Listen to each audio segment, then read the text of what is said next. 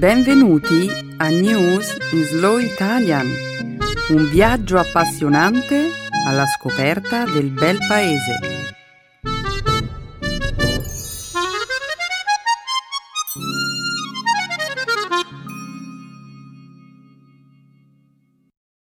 Oggi è giovedì 4 febbraio 2016. Benvenuti a una nuova puntata di News in Slow Italian. Ciao Benedetta, un saluto a tutti i nostri ascoltatori. Nella prima parte del nostro programma, oggi commenteremo l'appuntamento che ha dato il via alle primarie presidenziali statunitensi. In seguito vedremo perché l'esercito americano intende quadruplicare il proprio bilancio per la difesa in Europa. Più avanti commenteremo la controversa decisione dell'autorità per la fecondazione e l'embriologia umana del Regno Unito, che in questi giorni ha autorizzato i ricercatori britannici a modificare geneticamente gli embrioni umani. Infine, concluderemo la prima parte del nostro programma con la notizia della prematura scomparsa di uno degli chef più famosi del mondo, Benoît Violier. Non sapevo che gli Stati Uniti avessero intenzione di aumentare le loro spese per la difesa in Europa. Tu pensi che questo si tradurrà in una maggiore presenza militare?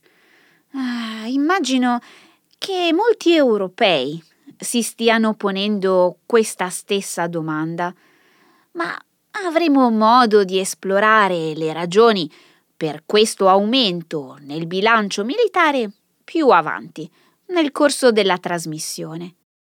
Per il momento continuiamo a presentare la puntata di oggi. La seconda parte del programma sarà dedicata, come sempre, alla cultura e alla lingua italiana.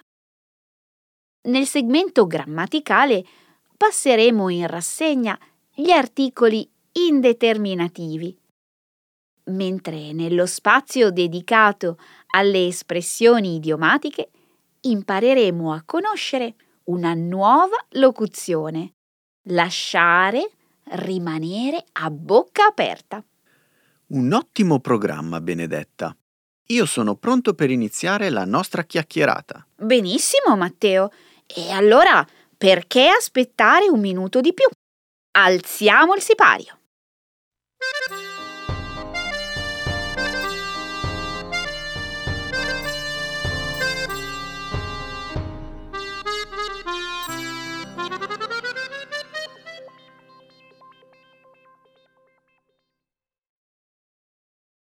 Stati Uniti verso la scelta dei due candidati presidenziali ufficiali.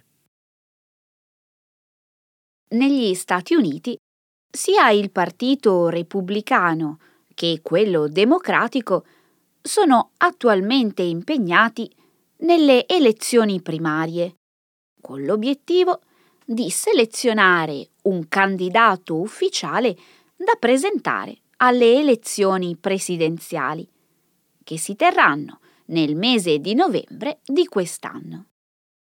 Maggiore è il numero degli stati nei quali un candidato vince le primarie, maggiore sarà poi il numero dei delegati che offriranno il loro sostegno durante le convention di partito, che si svolgeranno nel mese di luglio per confermare formalmente i candidati scelti.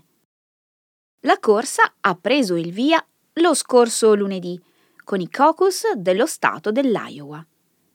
Il senatore del Texas Ted Cruz ha conquistato il 26% dei voti repubblicani, battendo sia il suo rivale annunciato, il favorito della vigilia, Donald Trump, sia Marco Rubio, che hanno ottenuto rispettivamente il 24% e il 23% delle preferenze. Trump, che fino a questo momento era rimasto in testa nei sondaggi, si è congratulato con il senatore del Texas e si è detto onorato di essere arrivato secondo. Mentre veniva completato il conteggio dei voti in campo democratico, Hillary Clinton ha dichiarato vittoria dopo un intenso confronto con il senatore socialista del Vermont, Bernie Sanders. Il Partito Democratico dell'Iowa ha poi confermato che l'ex segretario di Stato ed ex First Lady aveva sconfitto Sanders con un risultato di 49,8% contro 49,6%, ottenendo così il vantaggio più risicato nella storia dei caucus democratici dello Iowa. Un inizio davvero entusiasmante per le primarie. A me, comunque, sembra che una cosa sia evidente dopo i caucus dello Iowa dello scorso lunedì sera. La stagione elettorale promette di essere lunga e fluttuante, prima che questi due partiti tuttora profondamente divisi, possano unirsi attorno a un candidato.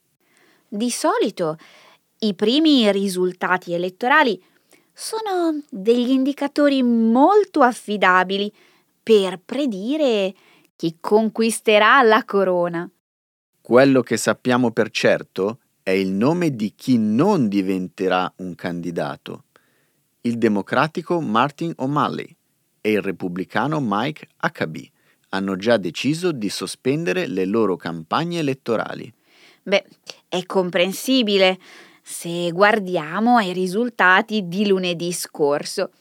Ma ci sono ancora un sacco di candidati tra le file repubblicane, candidati che hanno accesso a solidi finanziamenti e che hanno quindi le risorse per rimanere in corsa per altri due o tre mesi. Questo è vero.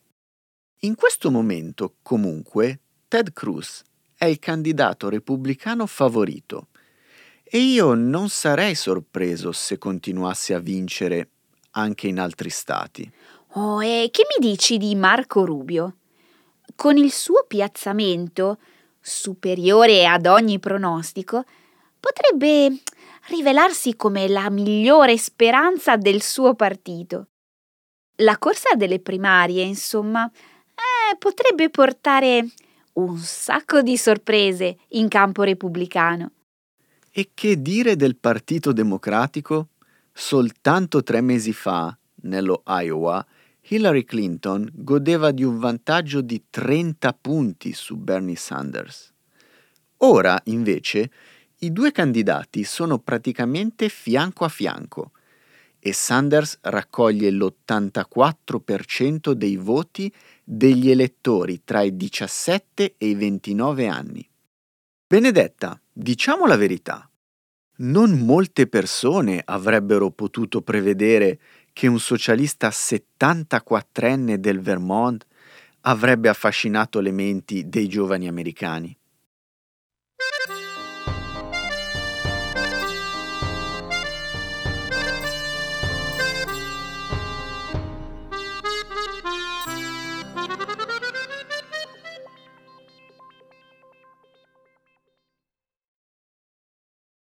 Gli Stati Uniti intendono quadruplicare i fondi per la difesa in Europa. Il segretario alla difesa americano, Ash Carter, ha tenuto un discorso all'Economic Club di Washington lo scorso martedì, una settimana prima della presentazione formale del bilancio del Pentagono per l'anno fiscale 2017. Nel suo intervento Carter ha anticipato che il Congresso riceverà la proposta di quadruplicare il bilancio per la difesa europea per l'anno 2017, per scoraggiare una aggressione russa. Il bilancio per la difesa che il Pentagono propone per il 2017 prevede lo stanziamento di 3,4 miliardi di dollari per la cosiddetta European Reassurance Initiative e segna un deciso incremento rispetto ai 789 milioni di dollari del corrente anno finanziario. Carter ha spiegato che i nuovi fondi consentiranno il dispiegamento di un maggior numero di truppe nelle basi europee e un ampliamento dei programmi di formazione ed esercitazione con gli alleati. Carter ha inoltre annunciato lo schieramento di un maggior numero di armi, aerei e truppe da destinare alla nuova forza di reazione rapida della Nato. Carter ha descritto la Russia come una sfida crescente per gli Stati Uniti. Le relazioni tra la Russia e l'Occidente sono precipitate nel marzo 2014, in seguito all'annessione da parte della Russia della penisola ucraina della Crimea. Un atto che ha causato allarme in Europa orientale. Il Pentagono proporrà inoltre un incremento del 50% dei fondi per la campagna contro lo Stato islamico, sia in Iraq che in Siria. Guerra fredda, secondo capitolo? Beh, Matteo, è vero che la situazione internazionale non era mai stata così tesa negli ultimi 25 anni. Ma non penso che gli Stati Uniti vogliano dare inizio a una nuova guerra fredda. In ogni caso, abbiamo visto come sia la Nato che la Russia abbiano incupito i toni della loro retorica e abbiano rafforzato la propria posizione militare dopo l'annessione della Crimea da parte di Mosca nel 2014. E io non so fino a che punto intendano spingersi. Matteo, questo incremento nel bilancio per la difesa si propone l'obiettivo di scoraggiare un'eventuale aggressione militare e non certo quello di aggravare la situazione. Sì, questa è l'intenzione, ma si sa, la strada per l'inferno è lastricata di buone intenzioni. Io non mi sento pessimista come te.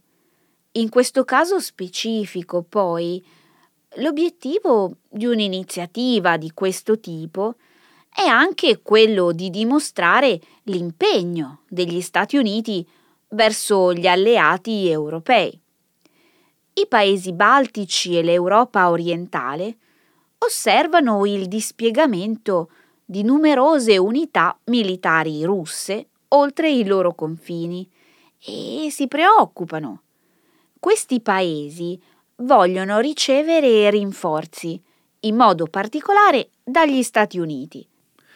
Dunque sarebbe questo il motivo per cui Carter vuole schierare 250 carri armati lungo la linea di confine della Russia? Lo so che la Russia è una figura aggressiva, ma non vedo come la strategia statunitense possa contribuire ad alleviare la tensione. La Nato potrà pure negare che questa sia una nuova guerra fredda, ma di certo lo scenario che stiamo vivendo ne ha tutto l'aspetto.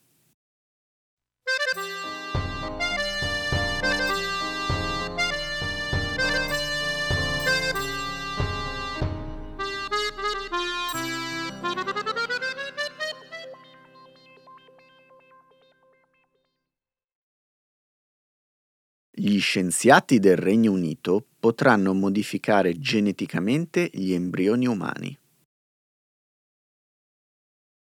All'inizio di questa settimana, l'autorità per la fecondazione e l'embriologia umana del Regno Unito ha autorizzato gli scienziati a modificare geneticamente gli embrioni umani.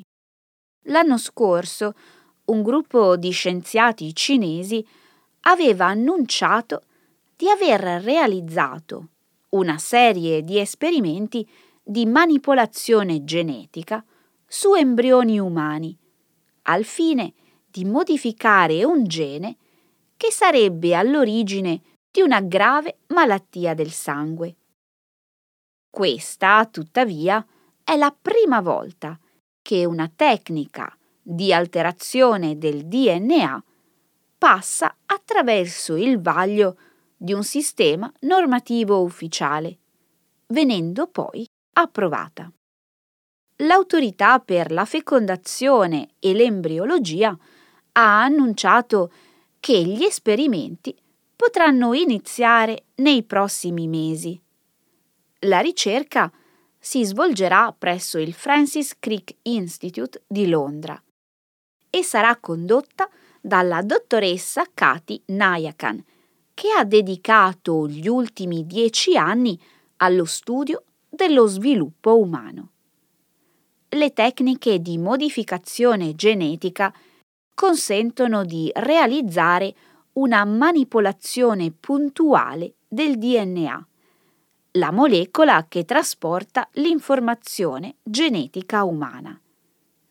Gli esperimenti avranno luogo nei primi sette giorni dopo la fecondazione, un momento in cui un embrione, ossia l'ovulo fecondato, si divide e si sviluppa, diventando una struttura denominata blastocisti, contenente oltre 200 cellule. La comunità scientifica sembra davvero entusiasta ma io non ho capito bene quale sia l'obiettivo di questo studio. E la ricerca aspira ad alterare il DNA dell'embrione umano. Sì, questo lo so, ma qual è lo scopo reale dietro a tutto ciò? Capire quali sono i geni che entrano in gioco affinché un embrione umano possa trasformarsi in un bambino sano se riuscissimo a delineare meglio il ruolo dei geni nelle prime fasi dello sviluppo, e probabilmente potremmo individuare le cause degli aborti spontanei, nonché aumentare le probabilità di successo nei processi di fecondazione in vitro. Mm. E poi magari determinare gli occhi, i capelli, e altre caratteristiche fisiche dei bambini sulla base delle preferenze dei genitori. Benedetta, qui stiamo parlando di bambini geneticamente modificati. Ma no, impiantare questo tipo di embrioni geneticamente modificati nell'utero di una donna è ancora illegale.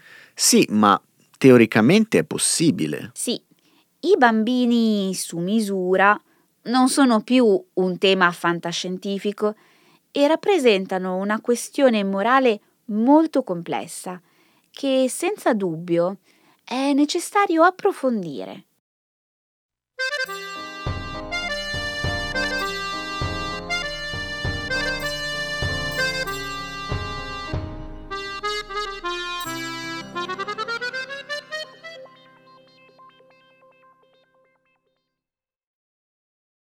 Muore suicida uno dei migliori chef del mondo.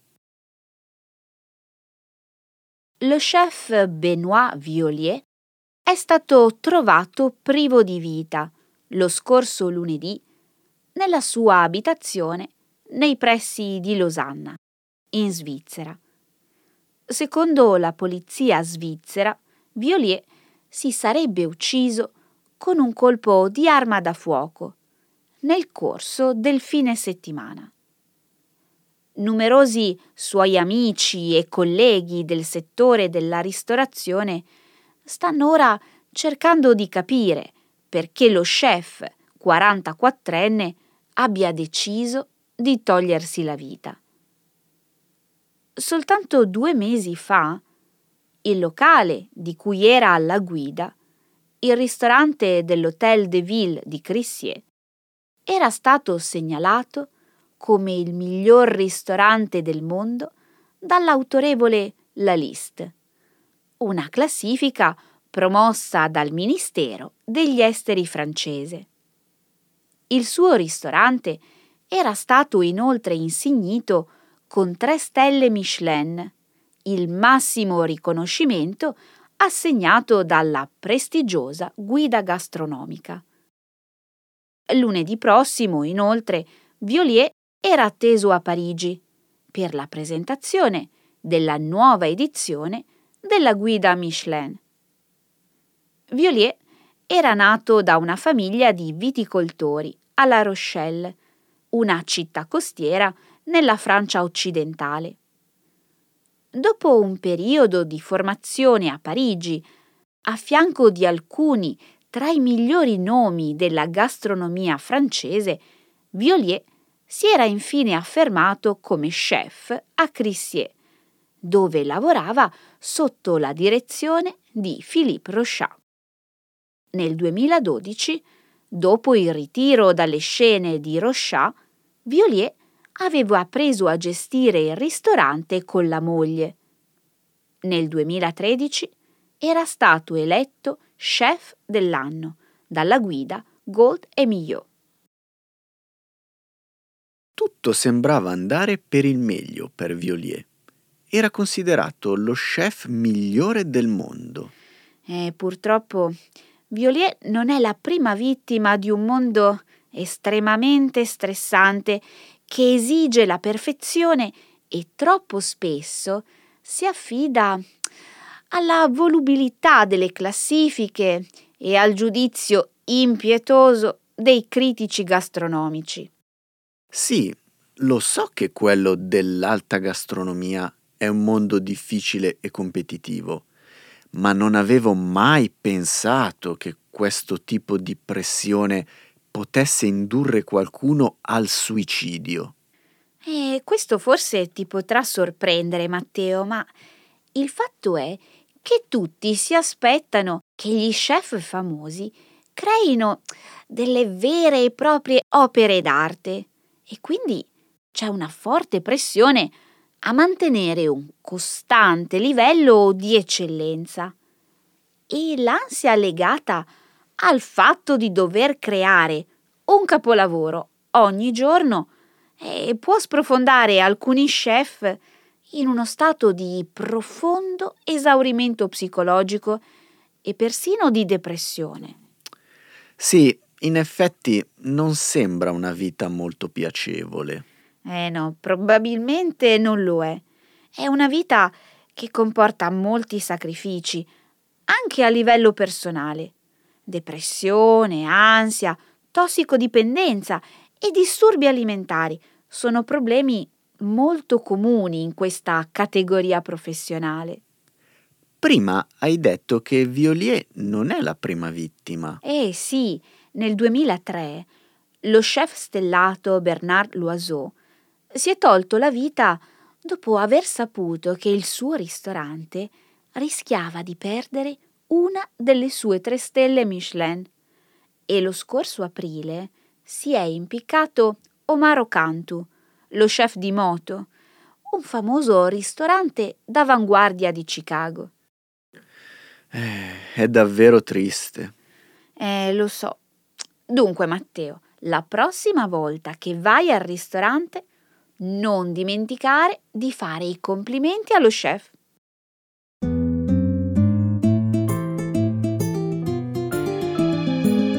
Adesso la grammatica. Per capire le regole di una lingua poetica.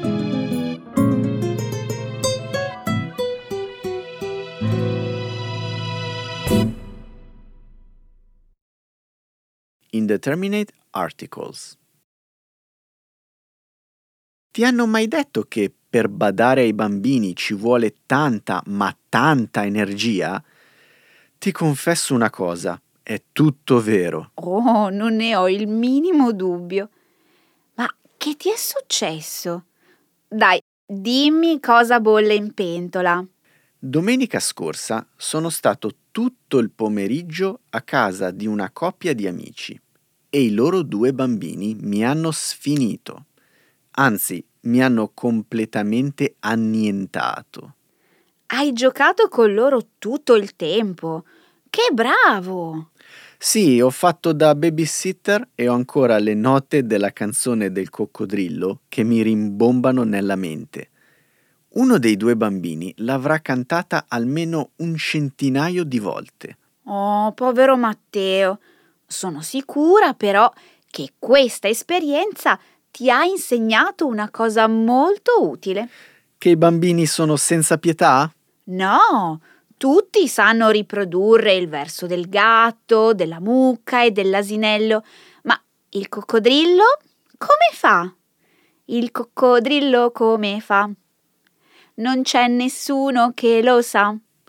Benedetta, ti prego, non infierire. Sono stanco di sentire questo ritornello. Ma questa è cultura italiana.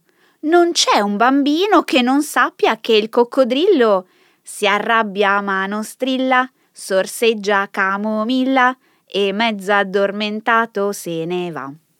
Bene, la prossima volta che qualcuno mi chiederà di fare da babysitter, manderò te al posto mio. Che ne dici? Non è un'idea brillante? No, scordatelo. Non potrei mai rubarti il lavoro. Non fa parte del mio codice etico. Piuttosto, rispondi a questa domanda. Puoi chiedermi tutto quello che vuoi, basta che la smetti di cantare.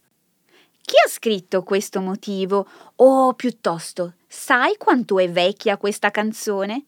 Credo che sia stata interpretata per la prima volta agli inizi degli anni 90, durante lo svolgimento del Festival italiano della canzone del bambino. Ovviamente ti riferisci allo Zecchino d'Oro. Beh, conosci qualche altra manifestazione canora nazionale? Io no. Ma il festival esiste ancora? Voglio dire, si svolge ancora tutti gli anni? Te lo chiedo perché è un po' di tempo che non ne sento parlare. Che io sappia sì. Purtroppo però, anche se è considerato parte del costume e del patrimonio culturale italiano, non credo che il festival sia famoso come un tempo. Come fai a esserne così sicuro? Sono certa che non passi i tuoi pomeriggi a guardare programmi televisivi per bambini. Hai ragione. In genere preferisco i videogame se il festival è ancora in attività, chissà a quale edizione sarà giunto. Se non ricordo male, si tratta di uno show televisivo abbastanza vecchio. Lo spettacolo venne trasmesso per la prima volta nel 1959, quindi se fai rapidamente il calcolo a mente potrai scoprirlo da sola. Beh, sarà pure un evento, un po' datato, ma bisogna ammettere che il Festival dello Zecchino d'Oro si propone un obiettivo davvero nobile. Su questo sono d'accordo. Anche se ormai odio la canzone del coccodrillo, è davvero bello incoraggiare i compositori a realizzare opere destinate al mondo dei bambini. Ecco le espressioni un saggio di una cultura che ride e sa far vivere forti emozioni.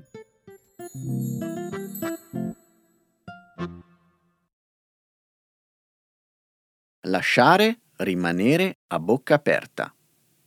To leave someone with their mouth open. To stand in awe. Hai mai sentito parlare di un bando di concorso emesso dal governo per eleggere la capitale italiana della cultura? Sì, certo. Perché? Tu non lo conoscevi? No, è una cosa che ho scoperto di recente. Il progetto si propone di finanziare le città candidate allo scopo di valorizzarne i beni culturali, i servizi rivolti ai turisti e compagnia bella. Esatto. Che ne pensi? Mi sembra un'iniziativa molto bella, anzi, un'iniziativa che fa rimanere a bocca aperta. Oh sì, mi sembra ottima. Ho l'impressione che questo progetto si ispiri a un analogo progetto dell'Unione Europea, che sin dagli anni Ottanta nomina la capitale europea della cultura. È possibile. Immagino che gli obiettivi siano gli stessi. Come hai detto tu, sono iniziative che lasciano a bocca aperta. Per tutto un anno, infatti, la città italiana scelta acquisisce maggiore visibilità e valorizza la propria cultura. Conosci il nome di qualche città vincitrice? Mm, fammi pensare. Credo che nel 2015 abbia vinto Ravenna, mentre nel 2016 il titolo è andato alla città lombarda di Mantova. Rimango a bocca aperta. Sei davvero preparata, brava. Ti dirò di più. Il titolo di capitale italiana della cultura per il 2017 è stato assegnato a Pistoia. Bene, saranno contenti i toscani. Pistoia è una città molto carina. Purtroppo non ci sono mai stato. Davvero? Beh, dovresti visitarla. Culturalmente parlando, è un luogo molto interessante.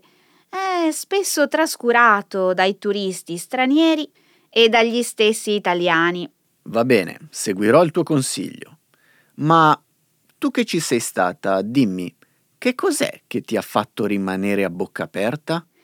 Come puoi immaginare, il centro è un intrico di strette stradine medievali e alcune piazze, come quella della Sala, sono dei vivaci luoghi d'incontro. Ma a livello culturale, che cosa offre la città? Innanzitutto, la cattedrale è dedicata a San Zeno, al cui interno c'è un altare d'argento che lascia a bocca aperta. Scommetto che si tratta dell'opera di qualche artista famoso. Vero. Le mani di Filippo Brunelleschi hanno contribuito alla realizzazione dell'opera. Nella piazza, poi, svetta il battistero di San Giovanni. Ma a parte chiese e vicoli medievali, non c'è nient'altro da vedere? Beh, non so se ti possa interessare, ma nella piazza della Sala, al mattino, c'è un grande mercato agricolo con frutta e verdura di produzione locale. Mi dispiace, ma fare la spesa non è una cosa che mi entusiasma. Allora forse potrebbe piacerti la città sotterranea. È un percorso in cui si riscoprono vecchi ponti, mulini romani e botteghe artigiane. Adesso ragioniamo. Se ti andasse poi di trascorrere la giornata all'aria aperta, potresti esplorare il giardino zoologico, uno tra i più importanti d'Italia. Ok, per ora credo di avere abbastanza informazioni. Onore dunque a Pistoia, una città italiana che, per la sua bellezza, ci lascia a bocca aperta.